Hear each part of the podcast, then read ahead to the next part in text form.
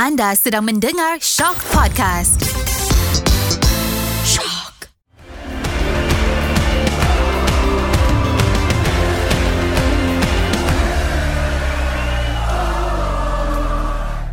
Menjelang hari raya Berakhirnya puasa. Oh tarik baiknya.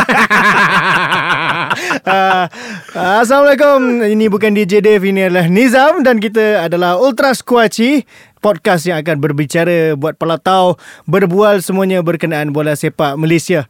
Dan sudah tentu tidaklah lengkap aku di episod terakhir bulan Ramadan ini dengan The Greatness Ya saya Karam Ya yang nampak segar walaupun berpuasa. Segar uh, selepas menjamah tiga biji tamar Tiga biji tamar kau ya. Kau bantai nasi kerabu kau tamar ya. Banyak kau punya tamar. Tapi mungkin kau segar kerana dah terbayang raya dah Ya dekat. raya dah dekat Tak sabar guys Ah, yes. Dan untuk menutup episod bulan Ramadan ni kita bawakan seorang penyokong Terengganu. First time rasa kita bawa ni juga seorang peminat jersey Farhan Roslan yang juga mempunyai YouTube kau sendiri ya. Yes, betul. Assalamualaikum dan hai. Jadi aku Farhan Roslan, bukan pemain Sabah tu. Nama dia sama, tapi kami dua individu yang berbeza. Ya Tak sempat kita cakap dia dah claim sendiri. bagus, bagus, bagus. Terima kasih Pak Hans ah, Sebab datang ke Ultra Skoci Okay, right, right. Terima kasih kena jemput sudi jemput aku. Terima kasih ha, Farhan sanggup datang walaupun dikala semua dah mula busy untuk buat persiapan nak beraya. hmm, Dari Dungun kan tadi Pak Hans Hui. Macam aku terkedu. Bukan, ah, aku bawah sikit. Oh sikit Ha, aku the home of real cuka. Oh. Ah, mamang, mamang kata. Mamang. So kau banyak Padahal bangi je. Tak apa Bangi pun dah ibarat pantai timur kedua. Yeah, Oh. Lagi Oh, betul, betul. Ha, dia eh bukan. Bangi adalah pantai timur ketiga. Selepas Syah Selepas Shah Alam Alam. Betul, selepas Shah Alam. Uh, jadi kita akan bercakap lah pasal bola sepak Malaysia dan sudah tentu kita akan mulakan dengan apa yang dah berlangsung pada perlawanan yang lepas iaitu perlawanan Piala FA. Mm-hmm. Uh, tak ada Liga Super tapi yang ada hanyalah Piala FA dan aku bacakan dulu keputusan-keputusan perlawanan. Negeri Sembilan menewaskan PIB FC 2-0. Selangor mengejutkan, bukan mengejutkan lah, satu persembahan yang sangat-sangat mantap menewaskan Pahang 4-0. Kuching tewas 0-4 kepada Pulau Pinang. Sabah menang 2-0 ke atas Kelantan United. Terengganu menang 4-0 ke atas tim Guillermo de Paula Melaka. JDT menang 3-0. Ni aku sebenarnya menjangkakan lebih tetapi mengejutkan juga 3-0 je boleh menang. Manjung City tewas 0-3 kepada Kelantan dan KL City menang 2-0 ke atas Immigration. Mm-hmm. Uh, so kita tengok pada result-result ni ah, boleh ke kalau nak katakan bahawa tim-tim daripada Liga M3 terutamanya memberikan persembahan yang aku rasa agak okey. Selain mungkin selain Melaka lah Melaka kalah 4-0 Yang lain macam Nampak dia boleh ikat Agak lama jugalah Tim-tim lawan dia Sekejap, Nizam, sorry. Tapi Melaka di Pola tak ada. Tu orang tak ada Eh, Kalau ada aku rasa Kalah lah tu Aku rasa di Pola tersangkut dekat ni kot Bazar Shah Bandar kot. Dia pergi pergi jual buka kot. Mungkin lah Mungkin Ada traffic light banyak sangat Oh, mungkin lah kot. Traffic Mungkin. light. Ataupun sibuk shopping dekat pasar, pasar, apa, pasar kedai payang. Beli batik. Terlupa Eh ada match malam ni Tak apa lah Cukup kot So macam mana um, Aku melihat? rasa Keputusan-keputusan ni dijangka lah Memang kita jang, uh, harapkan ada upset Tapi tak ada Cuma Kalau nak cakap Persembahan Pasukan Liga M3 yang paling baik Aku rasa daripada PIB, PIB. lah. Mhm. Uh, dia berjaya menyukarkan Negeri Sembilan untuk catat kemenangan uh, Jumlah jaringan pun sikit 2-0 saja Dan lebih menarik pada aku Perlawanan tu Negeri Sembilan skor 2-2 gol through set pieces sahaja So tak ada open play goal Walaupun menurunkan hampir kesebelasan utama So aku ucapkan syabas dan tahniah kepada PIB lah Mungkin untuk bersaing secara direct dengan kelab Liga Super Dia jurang lagi yang mm-hmm. perlu dirapatkan mm-hmm. Tetapi based on that performance Malam malam tersebut aku rasa Kalau Negeri Sembilan gagal mara ke suku akhir tu Tidaklah terkejut sangat oh. untuk perlawanan malam tu lah Teruk sangat kan Negeri Sembilan Negeri Sembilan dia tak teruk tahun lepas je Macam tu pun boleh eh? Selebihnya teruk sentiasa. Okay Pan Aku tahu kau pun agak Mengikuti juga Liga-liga selain daripada Liga Super Macam M3, M4 Macam mana kau tengok Tim-tim M3 ni beraksi Di Piala FA Bertemu dengan Liga Super punya pasukan? Sebab kita tahu Ini adalah satu gap yang sangat besar sebenarnya. Sebab M3 adalah Third division Bukannya second division Bukannya taraf Liga Premier. Pop Terus melawan Tim-tim Liga Super ni Okay, uh, first memang bagi aku untuk memang kita expect lah as per result yang dapat mm-hmm. yang yang terhasil ni memang as per expected bagi semua orang lah. Mm-hmm. Tapi untuk aku sebenarnya untuk persembahan daripada Liga M3 kali ni agak baik juga terutama mm-hmm. untuk PIB dan juga immigration. Betul. So especially untuk PIB pun aku rasa Negeri Sembilan nak dapat score pun by second half baru boleh score. Yep. Hmm. Dan untuk immigration pun KL pun score pun aku rasa yalah first half First tu pun half tu hujung-hujung. hujung-hujung and then second, second half, half. pun hujung-hujung. Mhm. And then Melaka pun walaupun Terengganu belasah 4-0 Mhm. tapi itu pun 70 minit Melaka mampu bertahan uh, Hmm. untuk 1-0. Betul, Dan betul. minit 70 ke atas tu barulah uh, Melaka ada sedikit lalai apa semualah. Mhm. Dan perlu diingatkan Liga Super berlangsung pada bulan Ramadan. Betul. Hmm. Even Liga MFL pun Berlangsung berlangsung juga. di bulan Ramadan. Tapi Liga M3 untuk tidak. M3 tak ada. Ya. Jadi kalau nak dipikirkan dia orang punya apa match fitness Mhm, apa semua tu ada sedikit kelonggaran lah. Mhm. Dan juga import pun dia orang tak ada import. Betul? Betul. Liga Super ada import. And aku tengok pun macam Terengganu, even Negeri Sembilan, even uh, Semua KL, lah, TRW team lah, pun ya. aku wala- walaupun tak meletakkan 11-11 tu first team tapi boleh dikatakan 70% Hmm, tu 80% adalah- adalah first team player, Player, dia orang. betul. And then untuk dapatkan result macam ni Kira sebenarnya jurang M3 tu dah semakin hampir kepada tim-tim Liga Super lah. Hmm. Cuma of course lah Ada apa import maybe certain-certain Ya, ya, ya. things yang kena uh, di-upgradekan lah. Begitu mendalam sekali Pak An punya penjelasan. kalau Rasa tengok- kerdil aku. Korang mungkin tak nampak Tapi kita orang yang dalam studio ni nampak. Dia buat file ni adalah Tebal dua, dua jengkal. File dia bagi File lah Tulisan je eh, tak ada gambar, tulisan ha. semua. Dia tak type tau Dia tulis tangan Tak Masalahnya aku pun tak faham Kenapa aku tulis Kira kalau korang rasa Masa korang sekolah tu Tulis karangan Aku sebatang pen Tu dah panjang. Si Pak An ni tulis lagi panjang. Jangan kantorkan umur kita Zam Aku sebatang pen. Eh takkan sampai sekarang tak ada. Eh aku rasa dah lain dah sikit. Oh, sekarang tak pakai pen. Aku sebuah iPad. Ah, Logik lah logik, sikit. Logik, logik. Okay, bila Pak An kata apa level M3 dengan Liga Super tu dah dekat, aku setuju juga. Mhm. Walaupun diorang berada di kalau ikutkan pada gap liga tu sendiri mungkin jauh. Tetapi kalau kita tengok sekarang dah tak ada Liga Premier. Betul. Jadi ramai pemain yang tak dapat tempat di Liga Premier ataupun yang tidak mendapat tempat dengan tim Liga Super semua dah turun M3. hmm. So boleh nampak lah. Even macam contoh Immigration FC Lawan KL Goalkeeper dia Solehin Mahmad Dulu pernah main KL Mhm. Even tak salah aku sebelum ni Season lepas kot main Kelantan. Hmm, Ya ya ya. Kena ada Nasir Bahrom Ada Syamim Yahya Ada Hafiz Kamal Ada Azim Rahim Itu untuk Immigration FC Melaka pun ada juga Few uh, Yang pernah bermain di Liga So, Super ada kan? Fakrul Aiman Fakrul lah, Hmm. Aiman Tak ingat siapa lagi yang ada Tapi uh, obviously Tapi seorang tu tak main lah Macam Hmm, Pak An itulah. cerita Sangkut kat Pasar Payang Tengah beli Apa kita tak tahu uh, misteri je Memang tak tahu eh Mungkin apa. yang betul-betul Aku rasa Nak kata Mengagumkan adalah PIB lah Macam Hmm, uh, yes, yes. Karam cerita Sebab Ya tengok pada highlight game tu pun Nampak PIB berusaha juga Ya, Untuk ya. menyerang. PIB menyerang dan ada beberapa peluang yang aku rasa mendebarkan jugalah sebagai penyokong Negeri Sembilan malam-malam tu. Gameplay dia orang pun aku rasa lebih menarik compare dengan Negeri Sembilan. Negeri Sembilan kita semua tahu dengan adanya Casa Grande kat depan, long ball pas cerah. Ah, selagi belum cerah selagi tu long ball. Jadi uh, menarik lah aku suka aku suka persembahan PIB cuma kalau punca kekalahan tu mungkin satu pemain import yang macam orang cakap kemudian intensity latihan kot. Yalah sebab dia orang pun semi pro punya uh, pasukan kan M3 ni. Uh, jadi tak adalah intensity latihan tu ataupun facility latihan tu mungkin sedikit kurang lah dengan Hmm, betul, pemakanan apa semua. Itu je lah kot yang yang menyebabkan diorang masih susah nak nak bersaing dengan pasukan Liga Super. Other than that, atas padang match fitness, match fitness mungkin kurang sikit tapi other than that aku rasa sikit lagi kalau berjaya di di manage dengan baik pasukan-pasukan ni, tak mustahil lah diorang boleh naik Liga Super mana tahu akan datang. Mungkin mungkin Dan kalau tengok pada result yang berlangsung Selain daripada kita tolak tepi Terengganu Melaka Dua game yang scoreline dia tinggi Yang kalah dengan jumlah yang agak besar Nak banding dengan tim-tim M3 adalah tim daripada Liga Super Mm-hmm. Uh, Selangor menang 4-0 ke atas Pahang Dan juga Kuching City tewas 0-4 kepada Penang.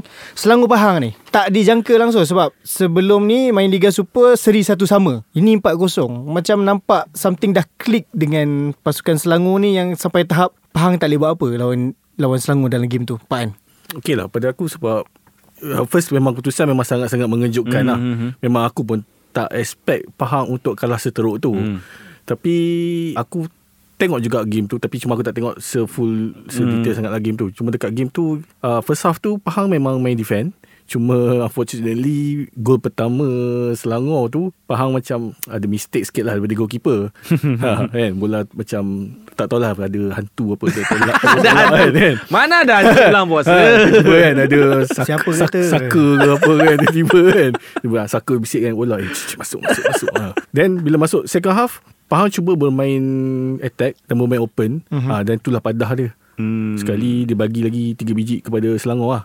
Dan aku ada nak share sikit statistik yang Oh, menarik. dia, Ah. aku dah kata tebal file dia bawa ni. Kita Yeah. uh, producer So- nanti next episode kena ada TV lah. Dia orang nak So- mentang statistik dia orang ke apa. Kan? Dia macam profesor lah.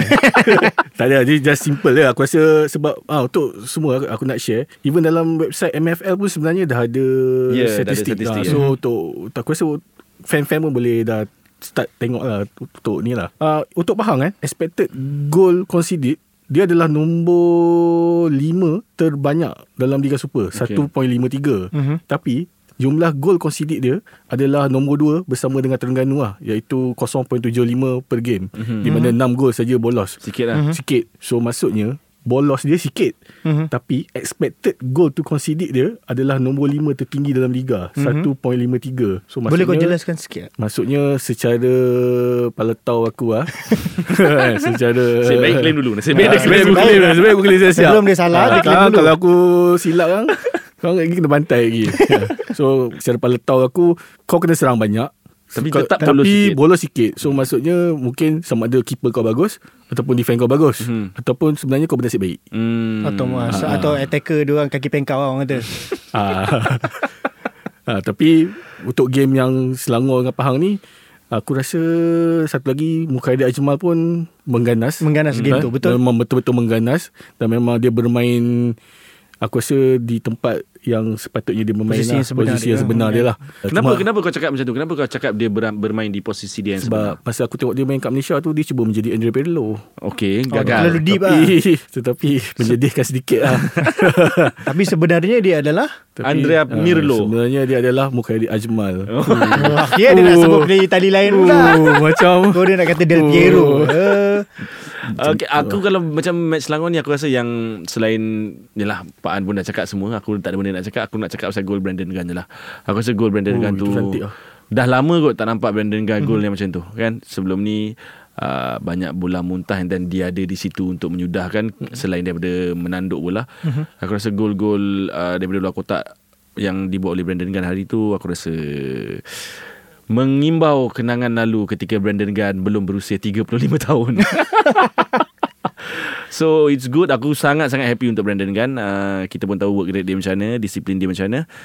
And but, but, Kalau nak kupas sikit Pasal expected goals tadi mm-hmm. Yang yang uh, Pak An cakap Aku setuju Kalau Kau nak label Pahang bernasib baik. Aku setuju. Sebab Expected goal XG considered tu kalau 1.5 maknanya dijangka setiap game 1.5 gol dia orang akan boloskan tetapi hakikatnya dia hanya bolos 0.7 betul Betul. so separuh aku tak rasa pertahanan Pahang begitu solid sangat. Aku, ini pendapat aku lah. Pertahanan Pahang tak aku rasa tak solid cuma uh, mungkin penjaga gol ada hari yang deform dan juga kaki penyerang lawan tak berdung dan pengkau lah. Hmm. Ah tu je lah.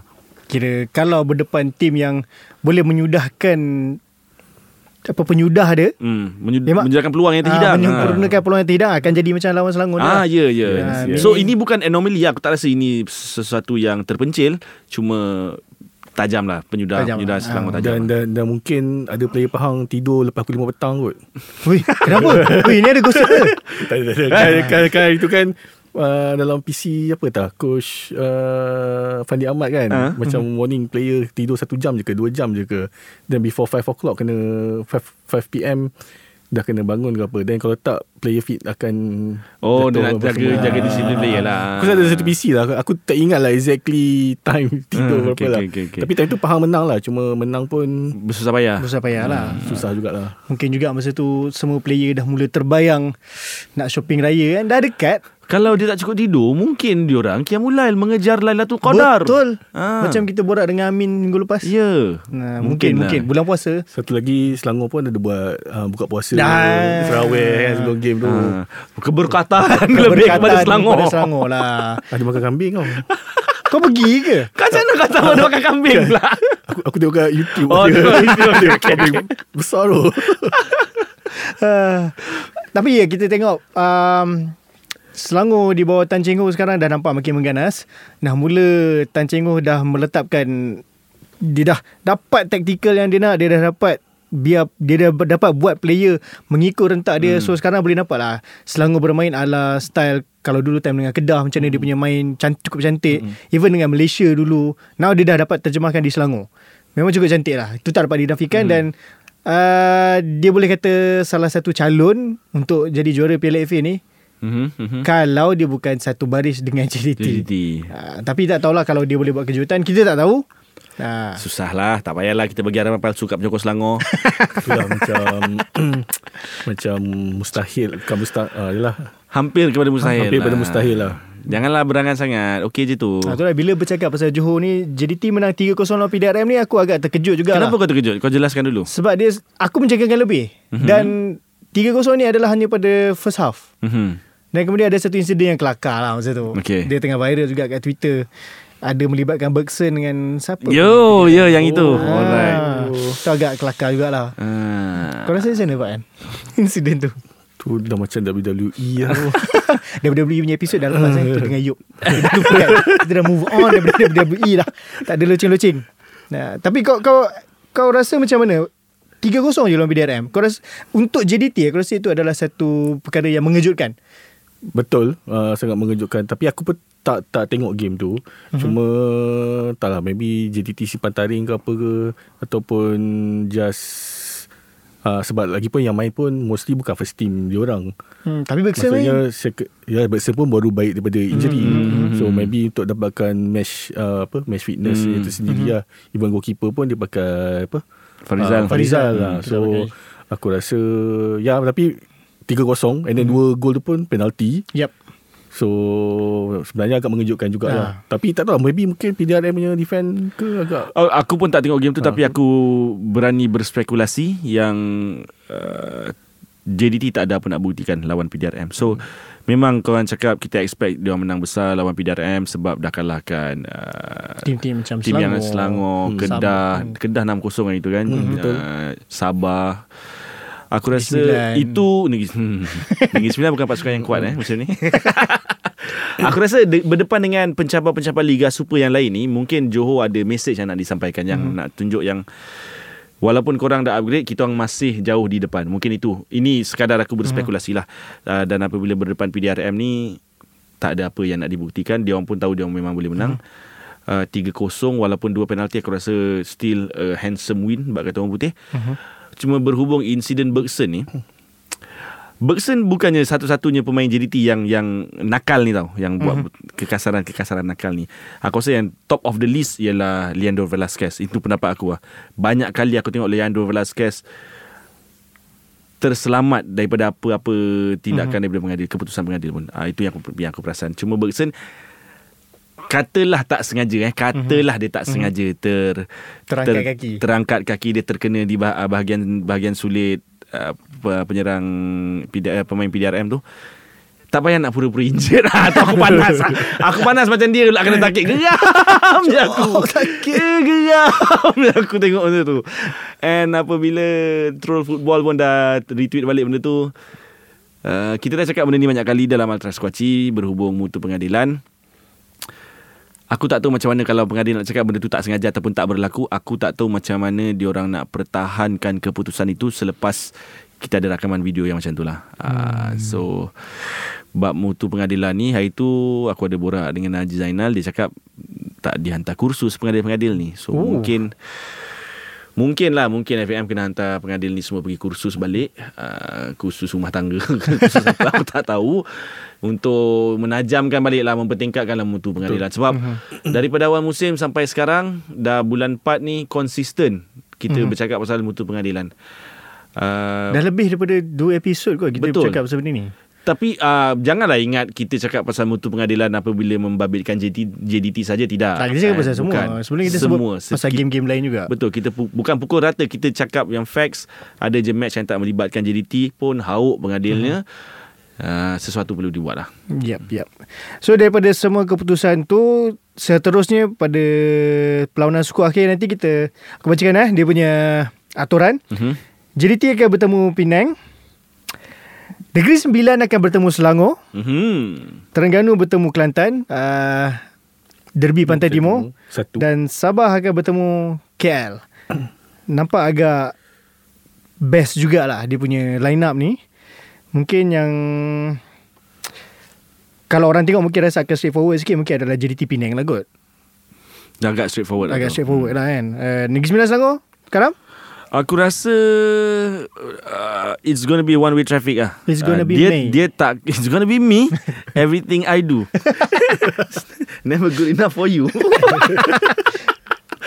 um, dia akan one way traffic. Uh, tapi bukan kemenangan aku tak rasa kemenangan mudah untuk Selangor uh, sejujurnya sebab lah, pers, pertemuan terakhir dalam Liga Super pun Selangor memerlukan 93 minit untuk jaringkan gol kemenangan Ah yes, yes. Uh, dan Negeri Sembilan memang main defensif saja malam Mhm. tu. Uh, aku jangkakan perkara yang sama berlaku untuk aksi suku akhir ni nanti. Mm-hmm. Cuma masalah pasukan Negeri Sembilan ni ialah aku rasa dia dia orang dah dibelenggu kecederaan. Harold Gulon punya hamstring dah 2-3 game aku rasa tarik. Okay. Uh, Safwan Baharudin ada kecederaan lutut tak silap aku. Mm-hmm. Saiful Rizwan Selamat antara pemain penting musim lalu dan musim sebelumnya kecederaan ACL yang aku dengar. Uh, Zakwan Adaha masih belum berada pada prestasi terbaik. Syarif Mhm. Fikri masih belum boleh start. So banyak-banyak banyak lagi isu yang perlu diharungi Negeri Sembilan. Belum cerita pasal masalah duit ke apa benda yang masih ada di awang-awangan. Mhm. Uh, itulah aku aku jangkakan one way traffic dan aku harapkan ada kejutan daripada Negeri Sembilan mm-hmm. tapi susah dengan dengan form Selangor sekarang ni dengan apa yang Tan Cheng Ho dah buat mm-hmm. Kalau ada nak ada peluang Negeri Sembilan kena stop Faisal Halim dengan uh, Rawab Deh lah itu pendapat aku Hmm, tapi mungkin lah sebab masih jauh lagi perjalanan untuk ke suku akhir ni. Hmm. In between tu ada game-game liga lagi mana tu ada masalah kecederaan ke apa yang mungkin akan mengubah sedikit lah. Hmm. Okay untuk kau Pak An, Derby Pantai Timur atau kau panggil Derby Pantai Timur 1, Pantai Timur 2 apa? Nombor dua ada Kelantan United. Dengan Kalau lawan Pahang? East Coast Derby. East Coast Derby geram je aku yang tu jadi English eh. okay, Pak An, Terengganu Kelantan. Kau rasa straightforward ke? Ah, Aku rasa se- sejujurnya kalau ikut atas kertas memang straightforward lah. Tu kalau atas kertas. Kalau Kelantan masih lagi uh-huh. dengan keadaan macam sekarang ni, uh-huh. ada drama-drama yang tidak enak didengar ni, Hmm. Aku rasa apa? Aku tak dengar pun drama apa ni? Drama apa? Hello, hello. drama hello, yang dengar? yang kau orang bincang minggu lepas tu. tak aku tak ingat lah drama apa. Cuba cuba Cuba cuba kau recap balik Ah, apa yang kita cakap minggu lepas. Uh, Jangan takut. Jangan gagap Pak An Bukan takut. Buka dengar balik lah. Tu je. Tak adalah masalah, Maksudnya masalah gaji kan Yang sana kata tak bayar Yang sini kata bayar Yang sana kata lambat bayar 2 bulan Yang sini kata lambat bayar 2 minggu Hmm. Lepas tu masalah coach punya drama Betul apa kan, rumah sewa kan? lah apa Ah. lepas tu KPI 5 game Uh-huh. apa uh, direct 5 game uh, tak boleh ada kalah nak kena menang so Okey lah kalau- ni, Dia kata 5 game Dia satu menang lah dah satu menang. Ah, Selamat dah. So Tapi Ingatkan ni lawan Terengganu uh, Wakil AFC Untuk Ah. Di Liga Malaysia. Masih Ah, sempat kan. mendabik dada. Mendabik Lepas dada, tu bermain di Kuala Terengganu. Ooh. ha, Itu dah kena 5-0 Ooh. Masih mendabik dada. Sekali Sekali. kalah. Mampus aku. Tapi Kalah uh, uh, uh, Secara jujurnya Aku rasa sepatutnya Tidak ada masalah lah Untuk skuad Terengganu Untuk uh, menang dengan Kelantan ya. Mhm. Uh, se- se- Aku setuju dengan Aku setuju dengan Pak An um, Kalau Nak ada upset pun Rizal Zamriyaya Rizal Zamri kan Ah, Dia Frank over kan Bernhard. Eh, Nazrul Iwan eh? Frank Bernhard. Oh dah Oh sorry, sorry. dah, Frank Bernhard. Frank Bernhard baru Kan kita tapi- dah borak minggu lepas. Maafkan saya Biar bagi. Bagi saya jelaskan TTDI TTDI bagi saya jelaskan Frank Bernhard baru So yang dah lama dengan tim tu Ialah Rizal Zamri. So pada aku peranan penting uh, yang yang akan mainkan peranan penting uh, pada perlawanan ni ialah Rizal Zamri Yahya kalau dia berjaya tarik semua pemain dia bersatu di atas padang untuk lupakan apa saja drama di luar padang yang berlaku itu peluang mereka mm-hmm. itu satu-satunya peluang yang diorang ada kalau masih gagal untuk menyatu padukan menaikkan semangat pemain mm. uh, memang one way trap easy win lah easy Tapi win itulah Kalau dia nak bersatu Dia kena United Tu dah ada Kelantan United. Kelantan United pula itu pun dah kena rehat kat tu Thomas Tuchel kan? Itu pun dah Dah tukar Nazrul Irwan. Nazrul apa Irwan, pasal. hmm. Itu pun kalah Lawan Sabah 2-0 Hai. ha, So Sabah akan jumpa KL next. Ha, Ini pun perlawanan yang um, Tight juga. Sebab Dua-dua tim aku rasa Ada motivasi juga Dan juga Boyan versus Datuk Kim Swee. Itu dah walaupun KL menang Tapi ni main pula dekat Likas. So mungkin Akan agak susah lah Sebab KL pun Kalau ikutkan KL punya rekod dengan Sabah Not bad. Hmm. uh, Dah berapa tahun aku rasa tak kalah. Kalau dia tak menang Dia akan seri. Mm-mm. uh, Tapi itulah game macam ni Tak ada segi lah. Uh, So Tengoklah macam mana Sama KL nanti. Uh, So itu adalah perlawanan-perlawanan yang akan berlangsung suku akhir lah untuk Piala FA. Tapi sebelum ke Piala FA tu, of course lah bila dah habis round 2 Piala FA, kita akan sambung semula ke Liga Super. Mm-hmm. Jadi perlawanan yang akan berlangsung pada hari Selasa dan Rabu. Time kita rekod ni adalah hari Isnin. Ha, jadi belum game lagi. So untuk hari Selasa adalah perlawanan Kuching City bertemu Pahang. Kedah bertemu KL. Penang bertemu Kelantan United. Ha, ini aku rasa match of the week adalah Selangor bertemu Terengganu. Mhm. Kemudian ada pada hari Rabu Sabah bertemu Kelantan, PDRM JDT dan Perak Negeri Sembilan. Okey aku sebab Alang-Alang dah depan seorang penyokong Terengganu ni. Macam mana kau melihat Terengganu nak berjumpa Selangor yang tengah on form ni? Takut tak? oh, Ini memang Sebenarnya seram juga sebenarnya Mhm. Sebab uh, Selangor memang tengah on form And then Terengganu pun ya, Terengganu pun sebenarnya Tengah on tengah, form on juga. form juga Tapi Itu semua game home Dan lawan pun adalah lawan yang Tim atas kertas sepatutnya memang Terengganu kena menang Mhm. Tapi kalau ikutkan form away uh, Daripada Daripada tiga game lah tahun ni Mhm. First game lawan JDT uh, Second lawan Kedah And then lawan Negeri Sembilan Semua kalah Mhm. Hmm. uh, Semua kalah Masih lagi Terengganu tak pernah menang lagi Away game untuk tahun ni Okey. dan Selangor untuk game home setakat ni kalah dengan JDT 0-4 saja. Yang Betul. lain semua semua dia semua dia menang. And then paling latest mm-hmm. dia menang dengan Pahang 4-0. Mhm. Tapi rekod Selangor menang pun dia okey lah. First satu dia berjaya tewaskan tim macam KL dengan Negeri Sembilan. Mm-mm. Tu memang keputusan yang bagus lah sebab mm. aku rasa kalau season lepas diorang struggle bertemu KL dan Kelantan. Eh dengan KL dengan Negeri Sembilan. But diorang menang juga dengan tim macam Kelantan, Penang, Kuching City dan juga Kelantan United. Jadi nak kata betul-betul diuji mungkin tidak sangat. Uh, sebab lawan Pahang kat home pun walaupun diorang menang hari tu Piala FA tapi itu diorang main home liga uh, seri satu sama. Hmm. Even lawan JDT kat home pun kena tapau 4-0. Artinya ada kemungkinan lah untuk untuk Terengganu cuba. Lawan JDT tu tolak lah tepi Tak payahlah Saja-saja kerja. kita nak bagi harapan ke depan. Oh, Tapi okey. sebenarnya chances tu ada. ada untuk Terengganu. Cuma mm-hmm. yang merisaukan sedikit aku untuk Terengganu ni di bahagian midfield. Kenapa? Okey, uh, sebab kalau kau perasan assist-assist gol Terengganu untuk tahun ni Mhm. semuanya datang daripada kiri kanan. Dia Mhm. bukan datang daripada area number 8 atau number 10. Mhm. Sebab kalau first game, okay, first game kita tengok um, masa lawan JDT. Masa lawan JDT dia pairkan siapa tu uh, Zul Ashraf dengan Pusi. Mhm. So okay lawan lawan JDT tu Tolak tepi lah. Tolak tepi lah. Hmm. And Dan then kat SSI ah, pula. Second game uh, lawan Kedah. Mhm. Mak Don dengan Pushi. Mhm. Tapi Tak jadi. dia macam untuk untuk connection antara midfield dengan attacker tu dia jadi macam hilang, lost. Okey. Dia macam tak boleh connect. Lepas tu untuk game lawan KL pun dia still try yang sama, Mak Don dengan Pushi.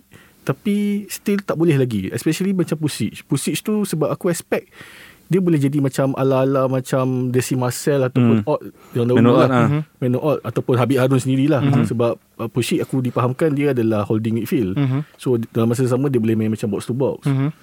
Tapi masih lagi tak berjaya. Even Mak Don pun kita tahu Mak Don dahulu adalah satu player box to Box to box. Box to box. Hmm. Masa kat Kedah dulu kira box to box yang sempurna lah Hmm. mm-hmm. untuk liga kita. Mm-hmm. Tapi dengan usia sekarang ni kan sebab Mak Don pun dah bayar aku juga. Berapa wow.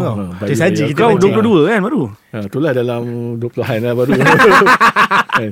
Lepas tu dia pun dah jadi macam kira bukan box to box yang sempurna lah. Hmm. Ha, so uh, dia Mak Don ni untuk aku dia dia kira dia kira squad player sajalah. Dia kalau untuk Oh, jadi squad player eh. Yalah sebab Terengganu ni bagi Dia dah tak boleh jadi main uh, Bukan ni first first eleven, eleven lah. key player. Kau rasa?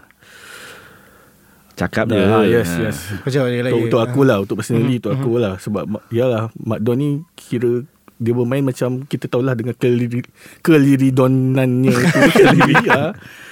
And then uh, Next game Okay lawan PDRM Mak Don dengan Habib Harun uh-huh. uh, Situ ada sinar lah Sebab uh-huh. Habib Harun memang agak bagus lah Mhm. And then yang seterusnya Aku nampak dia maintain lah Kecuali masa lawan dengan game Negeri Sembilan Dia cuba 4-3-3 Hmm. Mak Don di nombor 10 And then push it pair dengan Habib Itu pun Gagal. Gagal teruk. Lepas tu dia balik semula kepada Mak Don dan juga Habib Harun lah. Cuma yang sa- salah satu option yang aku nampak Mungkin Habib Harun boleh bermain di nombor 8 Tapi yang menjadi persoalannya Siapa nak main nombor 6 Takkan nak bagi Pusic. Hmm. Pusic tu aku tengok Masa lawan dengan Kedah tu tu Masa dengan JDT itu Agak seram jugalah. Macam Macam macam kalau dia main situ nombor 6 tu Aku rasa hmm, lambat lagi lah Terengganu Nak ni Cuma ada beberapa option dekat TFC 2 Tapi aku rasa Terlalu awal. Untuk MFL punya scene, scene dengan Liga Super punya scene Berbeza lah Mhm, Uh, cuma kerisauan aku adalah di bahagian Midfield lah uh, midfield, center midfield. Compare dengan wing ke attacker, even orang kata Ivan Mahmud tak boleh score apa semua. Sebab aku rasa Ivan Mahmud dia boleh shoot. Hmm. Dia boleh dia boleh shoot. Dia boleh score lah. Cuma tak ada orang yang fit. fit, kat dia service. Hmm, mhm. Even Adisak dengan siapa tu? Mintah. Mintah pun kadang-kadang aku betapa, betapa struggle untuk dapatkan bola. Hmm. Uh, sebab now, now sekarang ni Adisak pun uh, dah bermain macam wing flanker. So Mhm. mm-hmm. ma, ma, sekarang ni aku nampak dia macam lebih kepada Adisak dengan Jordan Mintah punya connection lah. Mhm. Okey. Mungkin mungkin uh, aku setuju je yang yang Mhm. kalau tahun lepas dia orang ada Faisal Halim ada Manuel Odd yang hmm. daripada kiri daripada tepi boleh daripada tengah boleh. Hmm. boleh Ada Shitembi supply bola. lagi. Shitembi yes. Uh-huh. cuma yalah coach baru Tommy Slav uh, Steinbruckner. Mungkin cara yang dia suka bermain tu lain dengan Nafuz Zain tak boleh nak nak feed bola daripada tengah. Aku pun setuju dengan kau. Aku tak rasa Ivan Mahmud player yang teruk aku still rasa dia tak dapat bola yang sepatutnya. Uh, kebanyakan kalau kau cakap tadi assist semua datang daripada bahagian tepi, mungkin Tommy Slav ni suka crossing ataupun Dia suka cross main daripada- wide. Yes, main wide. Uh, dan aku tak rasa player Terengganu sekarang boleh kot nak nak nak main dek, nak dominate dekat tengah macam lawan last season. Itu satu. Yang kedua, kalau nak tengok pasal form eh, Selangor pun menang last 4 games selepas kalah lawan JDT. Terengganu pun menang dia punya last 4 games selepas kalah lawan Negeri Sembilan. Masalahnya tim-tim yang Terengganu menang ni ialah Kelantan United, Kelantan, Kuching, Melaka. Yes. So very very small team. Mm-hmm. Kalau compare dengan Selangor tadi yang menang lawan KL, KL. Negeri Sembilan, uh, Pahang. So sangat-sangat berbeza. Ke atas kertas yang aku nampak dan juga based on form Selangor total favourite lah untuk match ni. Okey. Soalan aku untuk engkau Pak An, ni kau kena jawab jujur eh. Mm-mm. Adakah kau masih merindui Nafuzi? Ui, sangat. Kenapa? Kau tak rasa sekarang ni nampak macam dah agak okey ke to, uh, Coach Tommy bawa? Uh, seti, macam Karam cakap tadi lah lain coach lain lain rencah dia kan Hmm. dia macam chef lah kan lain chef lain rasa masakannya uh, cuma macam tu lah aku cakap cakap aku cakapkan tadi lah Mhm. untuk Tommy ya perbezaan antara secara summary je perbezaan antara Tommy dan Nafuzi is Mhm. Nafuzi dia lebih suka bermain macam inverted wingback Mhm. dan Tommy lebih suka main wingback yang natural wingback lah. Mhm. Cuma nya menjadi beberapa persoalan aku adalah beberapa player yang dia ambil tu sendiri. Mhm. Aku tak tahu lah maybe mungkin as a scouting punya report maybe sebenarnya bagus Hmm. tapi mungkin tak mencapai dia punya spec tu lagi lah Hmm. ataupun sebenarnya player tu pun dah menurun. Hmm. Ha, cuma aku mengharapkan especially macam aku cakap tadi lah bahagian Bahagian tengah. Bahagian tengah tu lah Nak Sebab lah. Sebab okey lah Maybe Kalau nak katakan goal dia tu Dia nak bagai crossing-crossing Tapi kalau engine tu problem Sebab kalau bola sepak ni Taktikal tu kat bahagian Hmm. Tengah Tengah, tu Kalau tengah tu problem Engine tu problem Mhm. Memang Habis lah Habis Okay, the reason aku gelak Aku cakap bila Pak Han cakap engine tu problem hmm. uh, Kalau ada pihak pengurusan Negeri Sembilan Dengar-dengar Apa yang penting ialah engine Engine kena hidup Bukan Kalau engine tu ada tak pakai Bukannya main lambung aja ke depan Ingat eh? ha, Ni orang orang biasa je cakap ni Orang biasa. Ha. Betul, enjin tu kena elok. Kena pula time-time nak raya nak balik ni kan. Ah, Kena servis. engine. Servis. Ni adalah peringatan lah untuk anda satu public service announcement daripada kami Dr. Squatchy especially di musim raya. Pastikan mana yang nak balik kampung tu dah check lah uh, enjin korang, tayar korang. Minyak kita hitam. Ah, minyak hitam, brake tu kita tak nak ada apa-apa masalah supaya kita semua boleh beraya dengan tenang dan aman, tidaklah terkejut secara tiba-tiba. ha, tapi tadi kita dah bercakap pasal Nafuzi. Aku tanya kau pasal Nafuzi. Nafuzi akan bertemu KL untuk minggu ni. Kedah bertemu KL. Kedah di bawah coach Nafuzi pun not bad juga sebenarnya. Dia pun dah mula dapat membuatkan player-player dia bermain cara dia cuma mungkin aku rasa a bit struggling in terms of kalau kalau Terengganu kau, kau rasa struggle di bahagian midfield Kedah aku rasa mungkin agak struggle di bahagian serangan macam kau pernah cakap kat rasanya Karam mm-hmm. uh, berkenaan William Dira Mhm. kau kata Kedah ni okey tapi kalau Lira tak skor susah Ya dan ini Pak An dah pernah rasa lah sebelum ni uh, kehadiran oh. Litak dalam pasukan. Na, memang Tersenyum, secara mata kasar dia adalah pemain yang rajin yang ada technical ability yang Sangat bagus. rajin. Sangat rajin. Tetapi kalau kau tengok betul-betul banyak cacat celanya. Dia macam kau pakai kancil tapi kau make up jadi Ferrari betul tak? Luar tu Ferrari. Ha, nampak macam tu lah perumpamaan aku. So kalau coach Nafuzi, tapi coach Nafuzi pun dah dah pernah handle Litak dulu ha, kat and Terengganu. dia juga aku rasa dia pun Dia ada yang bawa. suara untuk membawa dia ke Kedah So uh, kena dia kena ada penyelesaian uh, dengan Litak ni. Uh, William Lira aku rasa masih belum untuk akulah dengan label pemain import aku rasa dia patutnya bagi lebih. Mhm, Uh, aku tengok pre-season Kedah 2 3 match aku rasa dia ada kualiti tu cuma masa match ni masa competitive match ni yang dia masih belum capai piawaian yang aku rasa dia boleh pergi potensi dia. Un- especially untuk team under Nafuzi lah Ah, Yang kau kena. Ya, sebab uh, Nafuzi sebelum ni dengan Terengganu dia ada Kipre, dia ada Kepa Sherman, Mhm. uh, Miki. Miki. Siapa yang tu? Yang ting da, Dominic da Silva tu tak tak kira tau. Dominic da Silva tu rasa dia scam yang masa tu. Oh, Nafuzi kan? Dominic da Silva dia kan? David da David da Silva, Silva. sorry. Silva. Ha. Oh, ni Surabaya. Ah. Sekarang Surabaya Eh Dia Persib sekarang Bandung. Persib Bandung. Ah. So masa dia datang tu hype Tapi lepas tu cakap Oh macam scam je David da Silva ni So Oh, tolak tu je ke tepi Other than that aku rasa Sepanjang Coach Nafuzi bersama Terengganu Dia sentiasa ada penyerang yang bagus Kalau Kedah nak pergi jauh Lira kena jadi penyerang yang bagus juga Mhm, ha. Dan bertemu pula KL yang aku rasa dah start mula ada keyakinan dan ada momentum juga selepas menang 3 game berturut. Mhm. Uh, menang lawan Sabah, menang lawan Perak dan juga menang lawan Immigration di mana 3-3 game pun clean sheet. Mhm. But still KL ada ramai lagi pemain yang masih dibelenggu kecederaan. Pemain-pemain utama. Uh, center back contohnya ada si Muhammad masih injured. Even Kevin Mendoza pun injured. Kabarnya mungkin lama juga injury dia. Mau makan bulan juga. Mendoza. Uh, tak silap aku dalam dengar-dengarnya macam dalam 3 bulan juga macam tu. Kemudian Zafri rasanya dah start training dan kalau tengok pada gambar macam dah dia join juga ke Kedah. Akram masih tak ada.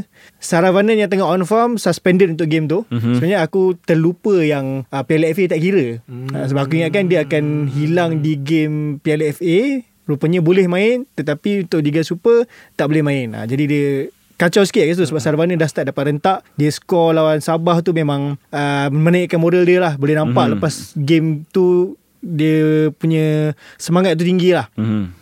So nak tengok lah macam mana Kedah bertemu KL ni. Kedah dengan style Nafuzi yang kita tahu. Even aku rasa Pak An pun lagi familiar lah dengan style Nafuzi KL pula rekod dengan Kedah di Kedah macam tak berapa nak nice sangat. Nah, bertemu tim Nafuzi pula Berbeza dengan tim Adi Syahrin Tengoklah macam mana Aku rasa agak tight lagi ni Aku aku yakin tight sebab Kedah dia ada problem scoring kan, scoring Mhm. uh-huh. gol apa ni menjaringkan gol kita dah cakap tadi.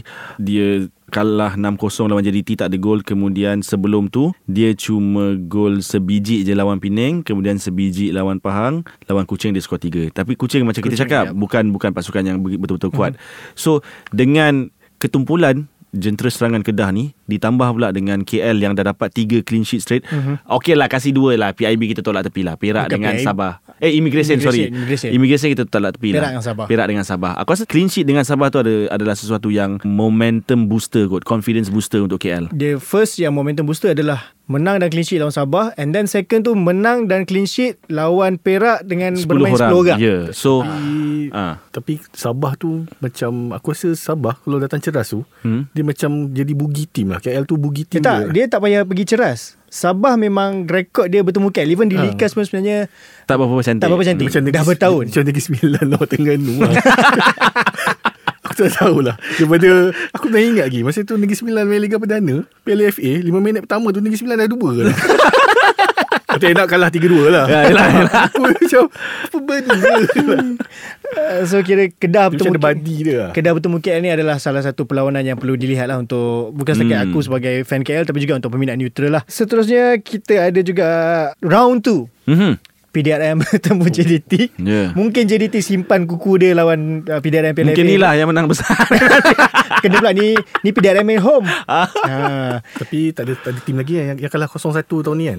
Tak ada, tak ada. Paling paling kurang pun 0-2. Hmm, Terengganu tu lah. Terengganu lah. Lepas tu yang lain ada ada ada. Lepas tu yang paling banyak 0-8 lah lepas ni. Ah, 01 dengan 08 lah belum lagi. 0-1 ke 0-8 Ah. ke atas Aku lah. aku harap tim aku tak di 08 lah sebab tak main kat SSI lagi. Kau pun tak main. Belum lagi.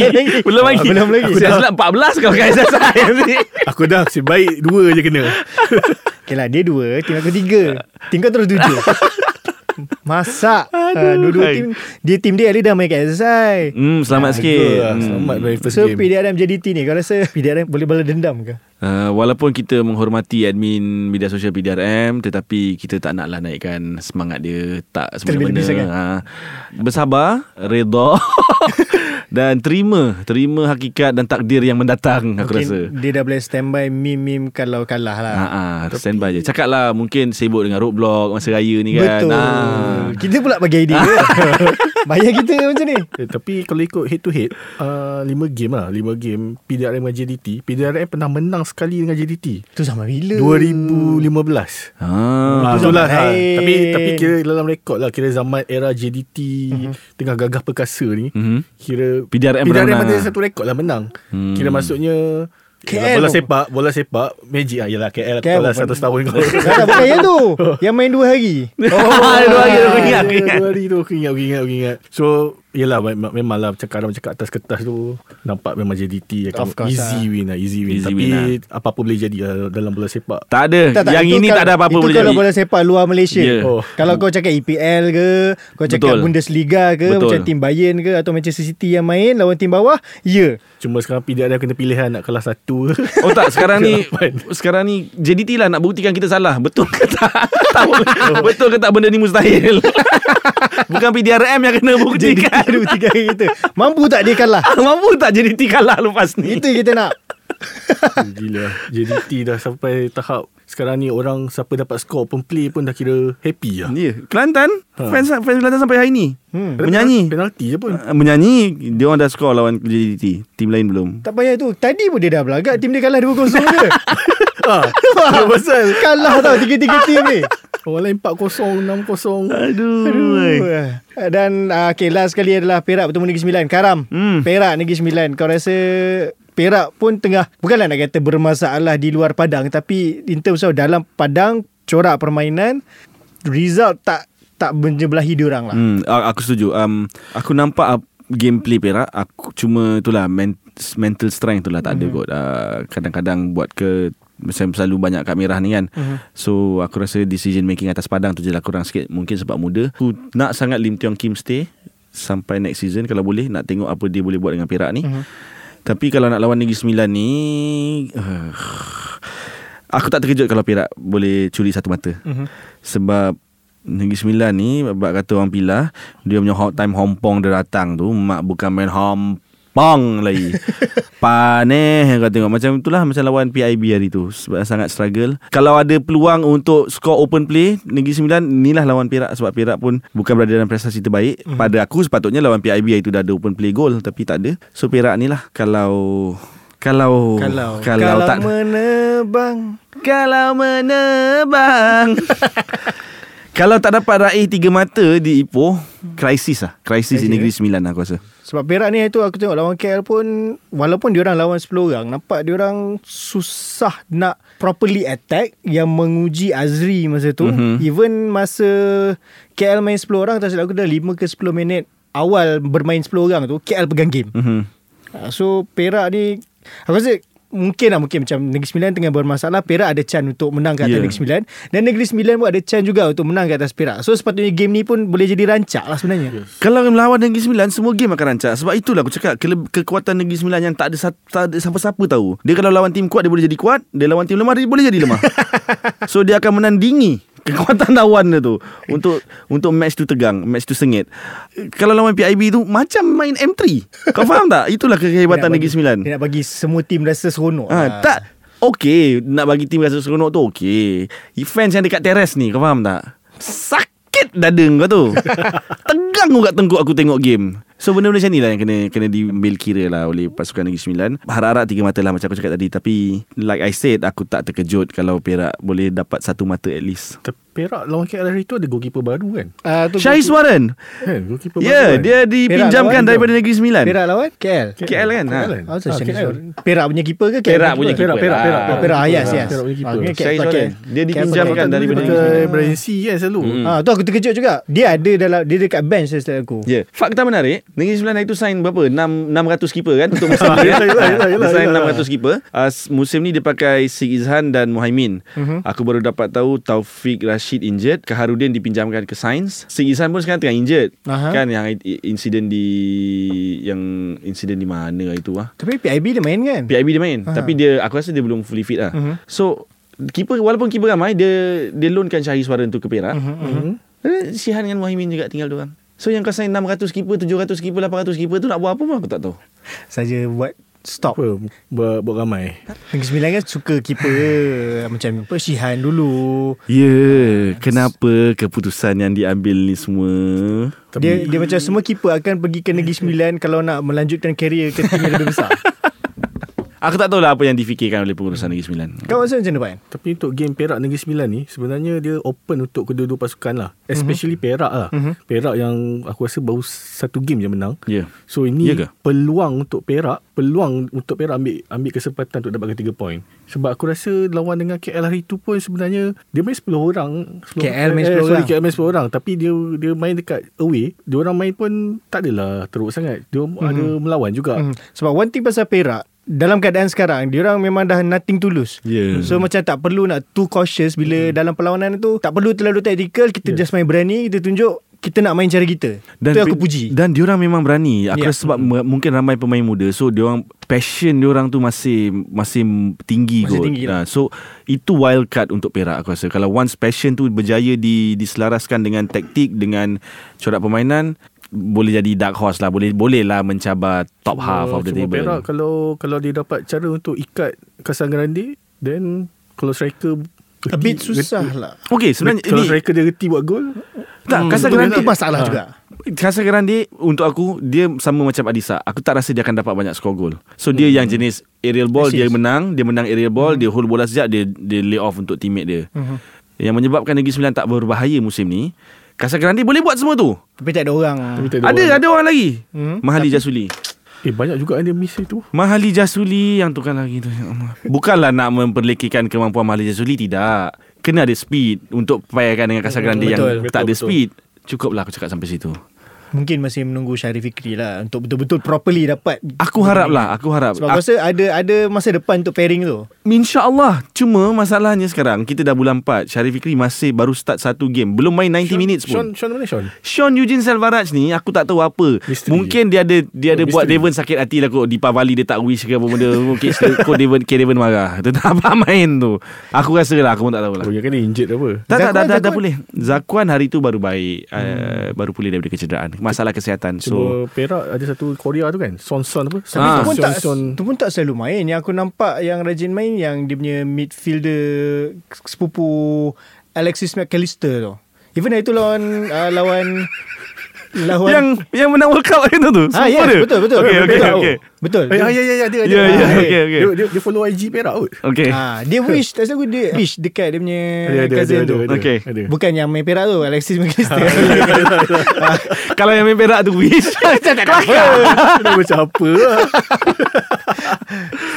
Lawan KL itu dia seorang je tak salah aku main. Cuma hujung-hujung tu bila KL dah start main 10 orang, dia nak press defend KL baru hmm. dia masukkan striker African dia dia tu. Yang lain aku rasa Hmm. macam aku tak nampak sangat main. Aku tak tahu kenapa. Macam mungkin Lim Tiong Kim lebih prefer kepada local player. Sebab hari tu aku ingat yang Yop cerita pasal import Korea tu kan macam dia nampak something yang berbeza. Yeah. sedikit tapi tak tahu kenapa injured ke apa aku tak tahu lah. Mungkin suspension juga kan Perak kan banyak kutip kad Kita tak tahulah Mungkin juga, Ha, mungkin, juga. Aku lah. pun dah terlepas Dah tak kira lah dah. dia, Dah tak kira dah. Sempoa aku dah habis dah biji tu nak kira Uh, Tapi Masa press conference Selepas game uh, KL Perak Mhm. Host ada tanya Patiban Bila masuk player Perak Patiban yang ke import Kenny? Eh Kenny Kenny sorry Host ada tanya Kenny Bila masuk player Perak yang import tu Macam mana feeling? Uh, Lagi senang ke lagi susah untuk jaga? Lepas tu si Kenny boleh selama jawab Hmm lagi senang untuk jaga Seriously? Oh, Memang Dia kata lagi tu senang? Muhammad tu cuma Sebab import besar je Tu je Dia siap. Ha-ha. Compare tu aku rasa Hadi Fayad yang lebih banyak press. Cuma itulah Hadi Fayad kita tak nak dia press sebab dia adalah striker. Dia tugasnya ada menjadikan gol. Tapi in terms untuk defender bila kena press rasa lagi susah lah. Hmm. Compare tu bila kau ada striker yang kerja dia, dia score. Selain daripada score dia tak buat apa. Faham, faham, Ha, faham. so faham, dia faham. mungkin itulah maksud Kenny. So okay sebelum aku nak menamatkan semua ni aku ada satu soalan panas berkenaan sebab ada isu yang baru timbul dalam beberapa minggu ni. Ni pendek je eh korang jawab. Uh, isu dia berkenaan pasal gaji pemain. Ada yang rasa pasal gaji pemain Malaysia ni terlalu tinggi. Siap ada isu-isu yang tiba-tiba leak lah itu ini itu ini.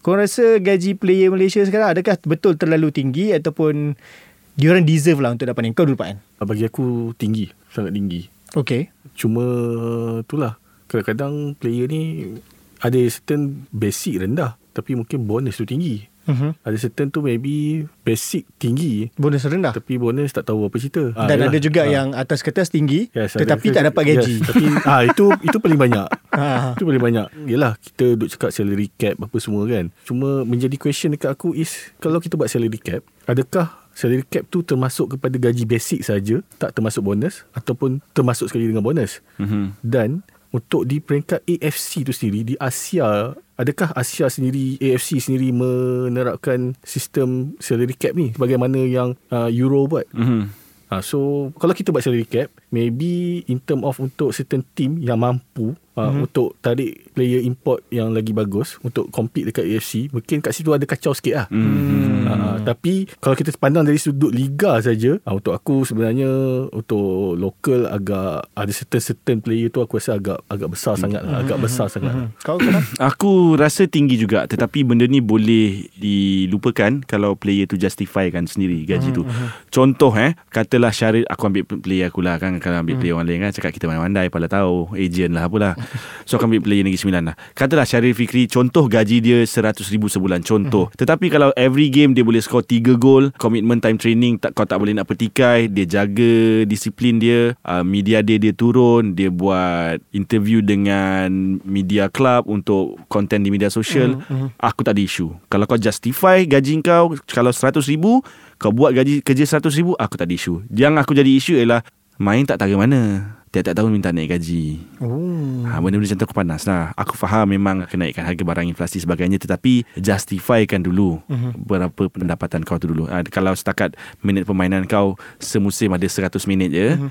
janganlah nak minta naik gaji tinggi-tinggi. So tepuk dada tanya selera, tengok balik kemampuan kau, tengok balik sumbangan kau kepada pasukan. And katalah kau tak dipilih untuk beraksi, tanya balik diri kau, kenapa coach tak pilih kau? Adakah uh-huh. sebab masalah peribadi ataupun kau tu sebenarnya yang tak ambil serius kerja kau? Uh-huh. Ingat uh, jadi pemain bola sepak ni kerja bukannya Hobi. Bukan hobi Bukan kau main petang-petang dengan kawan-kawan kau Tidak Ini kerja Sebagaimana orang lain bekerja Ke pejabat 95, 96 Macam tu lah kau kena anggap Kerja sebagai pemain bola ni Hmm. Topik ni agak heavy sebenarnya. So aku saja letak ujung-ujung supaya kita ringkaskan dan mungkin kita akan bincangkan lah di hari yang berbeza pula di, di episod yang berbeza.